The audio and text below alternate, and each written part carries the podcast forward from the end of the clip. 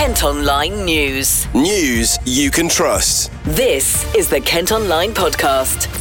Nicola Everett. Hello, hope you're okay. Thanks ever so much for downloading today's podcast. It's Wednesday, August the 9th. And no, Gills fans, you weren't dreaming. We will have reaction to their incredible win last night in just a bit. But first today, emergency crews have been called to a part of Chatham after a suspected power surge. Seven fire engines were sent to Churchill Avenue, Wayfield Road, Montgomery Avenue, and Cunningham Crescent at about half one yesterday afternoon. While hundreds of properties were left without power and some residents reported electrical boxes smoking in their homes.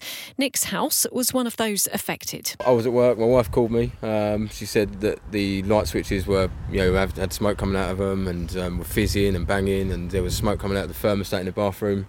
Um, so I rushed back thinking that there was a squirrel in the loft or something chewing the cables. Um, before I'd got back, my wife then said that you know the fire brigade are here, and um, they said that it's affected over 400 houses in the area. Um, so they've come around to make it safe, and uh, yeah, so that's that's the last from the fire brigade. But I've now since found out that it's going to be days before the power comes back on. And um, I mean, you've got kids. How how do you feel about that? I mean, can it be helped? I don't know, but uh, yeah, well, I suppose it's out of their control, isn't it? But yeah, I mean, I think they're they're working on the issue down there by the looks of it. Um, but yeah, I mean, where does it leave us? We we don't know at the moment. You know what happens now. I mean, he, he said that we can go out and get some get some food for tonight. You know, and that we'd be reimbursed. We'd be reimbursed for any damages in the house. Um, but yeah, what do we do now? I mean, if they're looking at days, where where do we live for the next few days? Um, Exactly, are they yeah. going to put us in a hotel? You know, do we pay for that? Do they reimburse us? And or you know, that's that's the answers I think we need at the moment. definitely. And how many sort of fires did, did they say roughly? Do you know, or is it Uh, just uh, rumours? Well, no. After the the the, um, the fireman, he did say that there was, uh, I think, two house fires. Um, that they, I don't know if they'd had to put them out or, or what, but yeah, he said there was two house fires in the area from from what he knew at the time. Um, and they say we've had smoke coming out of our equipment next door. I've had smoke coming out theirs. I mean, everyone I've spoken to have had smoke. Um, next door, she had some plug-in, um, you know, like aroma plugins. She said they just came shooting out the wall and across across the room on fire. Yeah, I mean, it's it's, it's been pretty bad. It's thought hundreds of properties are still without electricity today. Now, UK power networks have told us a fault with an underground cable may mean that they have to dig up the road to carry out repairs, and that could take several days. A spokesman has said that work will continue around the clock to reconnect the remaining supplies as quickly as possible. They've also added that specialist contractors will be checking electrical equipment in customers' properties and will repair any damage due to that fault. A facility has also been set up so residents without power can recharge their mobile phones. We've been in contact with Medway Council as well to see what support they're offering. Stay with Kent Online for updates on this story. Kent Online News. More news for you today. And a Dover man who's said to have left his ex in constant fear after she ended their relationship is facing time behind bars. A court's been told how Jaden Bruce assaulted his former partner and bombarded her with derogatory messages. Well, the 24 year old from Prospect Place also became aggressive when he was arrested. He'll be sentenced at Crown Court. The government's agreed a deal with Turkey to try and disrupt and dismantle people smuggling gangs. It's hoped sharing more information will help reduce the number of asylum seekers crossing the channel to Kent on small boats. A big search is being held in part of Medway today to look for a man who's been missing for nearly three weeks. 22 year old Liam Graham was last seen in Hoo in the early hours of the morning and may have suffered a head injury. Family, friends, and volunteers are going to be searching land around Lower Stoke and Graham Road. Now, this is one of our most read stories on the website today. Kent Police have defended their actions after four officers turned up to arrest a frail woman at a home in Maidstone. 72 year old Mary Lou Nicholls, who needs a walking stick to get around, was detained as part of an investigation into an alleged theft. She was left in tears, and her husband says he was shocked. Well, Chris Nicholls has been speaking to our reporter, Cara Simmons. I opened the door and there's four police officers all standing there very closely, four burly female officers. You know, two of them in uniform, two of them in plain clothes. And uh, I was shocked and said, um, excuse, yes, what do you want? She says, we need to speak to Mary Lou. So I said, you better come in, you know, because Mary Lou would never, ever in a million years ever be involved with anything criminal or anything like that. So I thought they'd just ask her a couple of questions and go. Anyway, I said, well, she's about to have a bath and she needs that because of her osteoporosis. She can't move unless she has a hot bath. They said, no, she can't do that. Tell her to get dressed and come down here now. So I went upstairs and said, Mary Lou, the police are here for you. And then she started shaking. She said, what's that about? And I said, well, it's probably something to do with your boss. And um, she came down and the police just stood round her and read her her rights and said, you're under, we're arresting you for suspicion of theft. Never asked any other questions than that, and we're taking you down to the police station this minute. Can you get your coat? And then two officers took her out of the house, marched her down the road in front of all our neighbours, and got her in a police car. I'm demonstrating to the officers and saying to hold on, she hasn't had anything to eat yet, she hasn't had her medication, she's an ill woman, she can hardly walk, she's got serious osteoporosis, and she's got epilepsy. They said, oh, don't worry, we've got nurses in the station. And I said, excuse me, but nurses can't stop somebody from having an epileptic fit. She needs me to be there with her. Can I go with her? I said, no, that's not possible. They said, she'll be back soon, don't worry. After that, two officers were left here to search the property up, up and down. And um, and they when they left, they just said, um, we'll let you know when she's when she's free. I sat and waited and waited and waited. I tried to call the the police station. It's virtually impossible to ring up the police. So in the end, I decided to go down to the police station to make inquiries, feeling then very upset and quite cross that Mary Lou of all people was being arrested. It is ridiculous. How do you feel about the whole the whole situation? You must be feeling quite angry and Well, I don't know what I'm feeling. I'm feeling angry, but it's, you're powerless. You're frustrated that you can't do anything. You can't. We've complained to the complete the IPOC now, and um, you know that we haven't heard from them yet. That was weeks ago now. We still haven't heard from them. Well, police have told us they take all crime reports seriously, and following further investigation, the case was dropped. This is what Detective Chief Inspector Ben Lewis had to say. On June 12th, we received a report that between March 22nd and May 29th, several items, including a watch and perfume, were stolen from the Whitstable home of an 86 year old man. Following investigation, a woman from Maidstone was arrested at her home address in connection with this allegation on July 11th. Four officers went to the premises in unmarked police vehicles, two to complete a search of the property and the others to accompany her to Maidstone Police Station. Whilst at the station, officers carried out regular welfare checks, and when the woman reported a medical episode, the custody officer sought immediate advice from a health practitioner. She was then accompanied to an exercise area by a member of staff and provided with refreshments.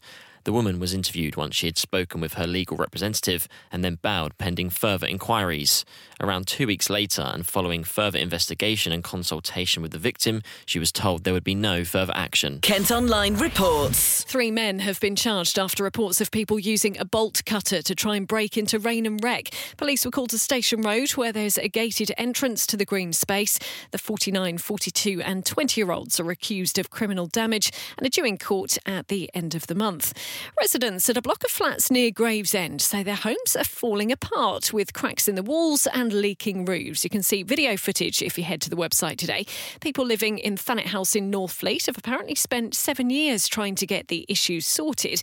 Gravesend Churches Housing Association, who managed the building, say they've invested in improvements and are working with residents to get the problems resolved.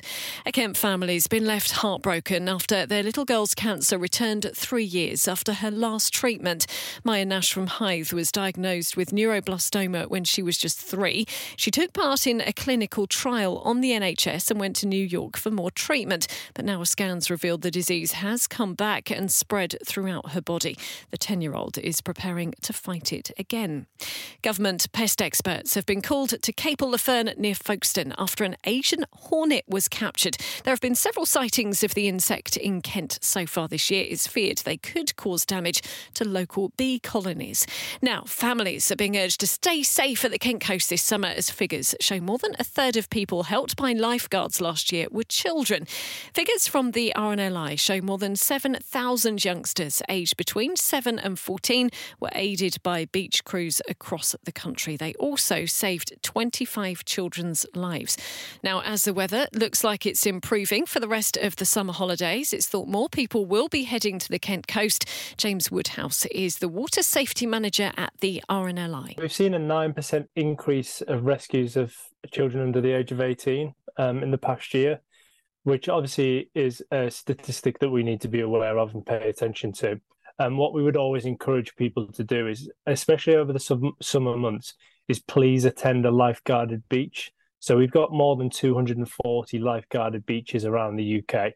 It's really easy to find your nearest one. You can go on the RNLI website and put your postcode in, and it will tell you where your nearest lifeguarded beach is.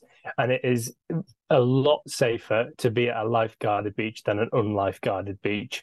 Because then, obviously, if there are those incidents, whether it be in or out of the water, then the lifeguards are there to, to look after you one of our key water safety messages is that you always stay with somebody else. So we would always recommend, especially in under 18, making sure that they are with somebody else near the water, whether that be a friend, a relative, a guardian, etc. Because then there is that person to raise the call for help if there is an issue.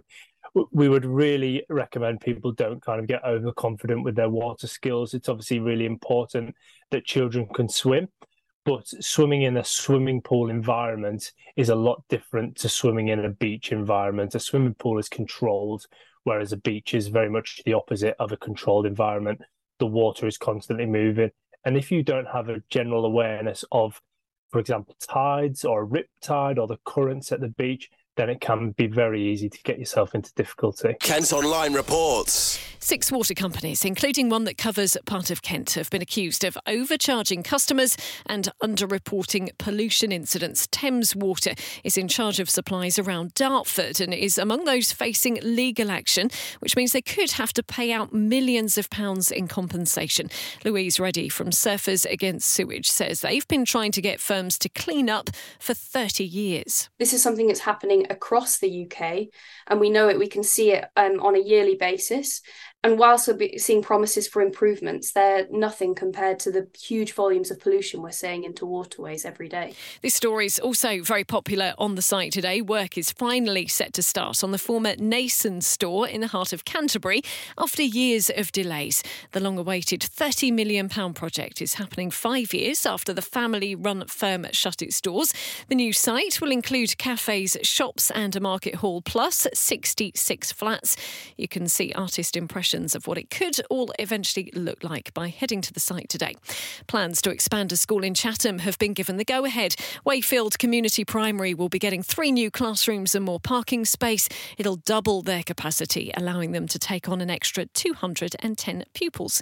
Now, it's the final few days of the Tonnes of Tins campaign over on our sister radio station at KMFM. It's designed to help food banks across Kent cope with rising demand this summer.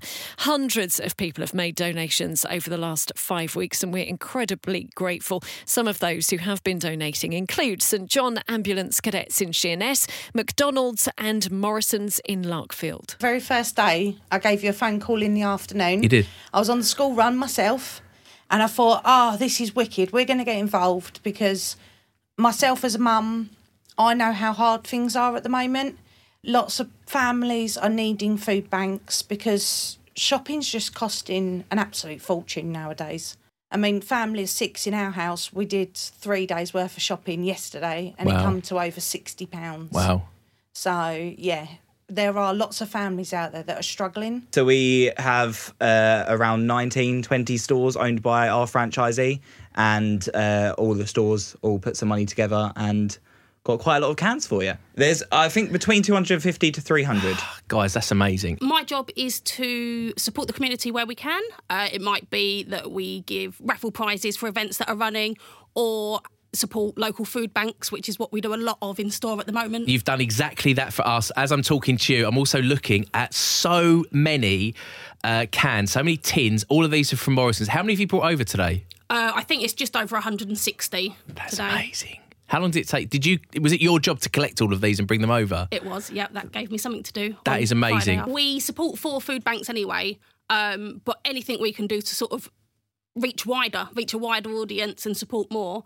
Obviously, there's a lot of families in need, uh, especially in the school holidays as well. So it's just ensuring that everyone's got supplies that they need and that everybody can eat. Thank you so much to everyone. Again, you can also donate money to our Just Giving page. The tins will be sent out to charities across the county after a weigh in next week. And a Kent boy whose legs had to be amputated after he was abused as a baby has completed his latest epic fundraising challenge. Eight year old Tony Hudgell climbed Orrest Head in the Lake District. He's raised more than £23,000 for four charities. There was also a very special surprise as he made the climb. He was greeted near the top of the mountain by Hari Budha Magar, who recently climbed Mount Everest and became the first double above the knee amputee to do so. Kent Online Sport. For Ball and yes, Gillingham fans, it really did happen. They're through to the next round of the Carabao Cup after beating Championship side Southampton. The visitors to Priestfield were only relegated from the Premier League at the end of last season and apparently started the game with a side worth, would you believe, £79.3 million. That's compared to the Gills starting 11 worth under half a million. Well, it finished 3 1 to Gillingham thanks to two goals from Robbie McKenzie and one from Ashley Nadesan. We've been getting reaction from manager Neil Harris. Let's start with the, the negative first. We really pick it. It's a poor goal we conceded. Um, and just said to the boys, I said, my disappointment, believe it or not, I said, well done, first and foremost. Great result, good performance. But the scoreline should have been greater. You know, it should have been more than two goals. Uh, we deserve more out of that. Um, so, so don't accept what we've done, but excellent, really good. Win the next game mentality. You know, we, we focus on Accrington, but just looking in isolation of that game, fantastic performance. Uh, made five changes to starting 11. All five players made a contribution. All the subs when they came in made a contribution. Um, and you know, the, the, best thing for me is that the, the, the team that I picked at the weekend was excellent, and the team that I picked tonight was very, very good also. The fact that we could follow a game plan, we could we could compete with uh, a, team that's going to try and win the championship this year. Uh, it might not be that starting eleven, wasn't that starting eleven that played on Friday, but it was still they controlled the ball and, and we had to we had to contain them and then we had to use the ball in the transition. I thought we did really really well at times. The mindset's not changed. The fact that I watched Accrington last night and this morning, you know, it's, it's clear in my mind that I'm looking towards Accrington. Today was an enjoyable fixture. Uh, it was almost a free hit for us. Uh, picked a team set up yesterday accordingly. Uh, the lads were well prepared, absolutely 100% organised. Um, everyone could see that in what we did. Just because I said I was focused on Accrington, didn't mean we didn't take away the preparation for this. Not at all. You know, we did we did this um, diligently and organised. Um, Accrington has been the focus and has to be. And the mindset of the players, I left them in no uncertain terms on earth. There is well done tonight but we focus now on Accrington, win next game mentality. They could face a Premier League team in the second round with the draw taking place tonight, and the Gills are back in League Two action when they welcome Accrington Stanley to Priestfield on Saturday. And in cricket, Kent will be hoping to bounce back from last weekend's defeat as they travel to take on Lancashire in the One Day Cup. The Spitfires lost by a massive 264 runs against Leicestershire Foxes last time out. Don't forget, Kent Spitfires are defending champions. Well, that's all from us for today. Thanks ever so much for listening. Don't forget you can follow us on Facebook, Twitter, Instagram, TikTok, and Threads. You can also get details on the top stories direct to your email each morning via the briefing. And to sign up to that, you just need to head to kentonline.co.uk. News you can trust. This is the Kent Online Podcast.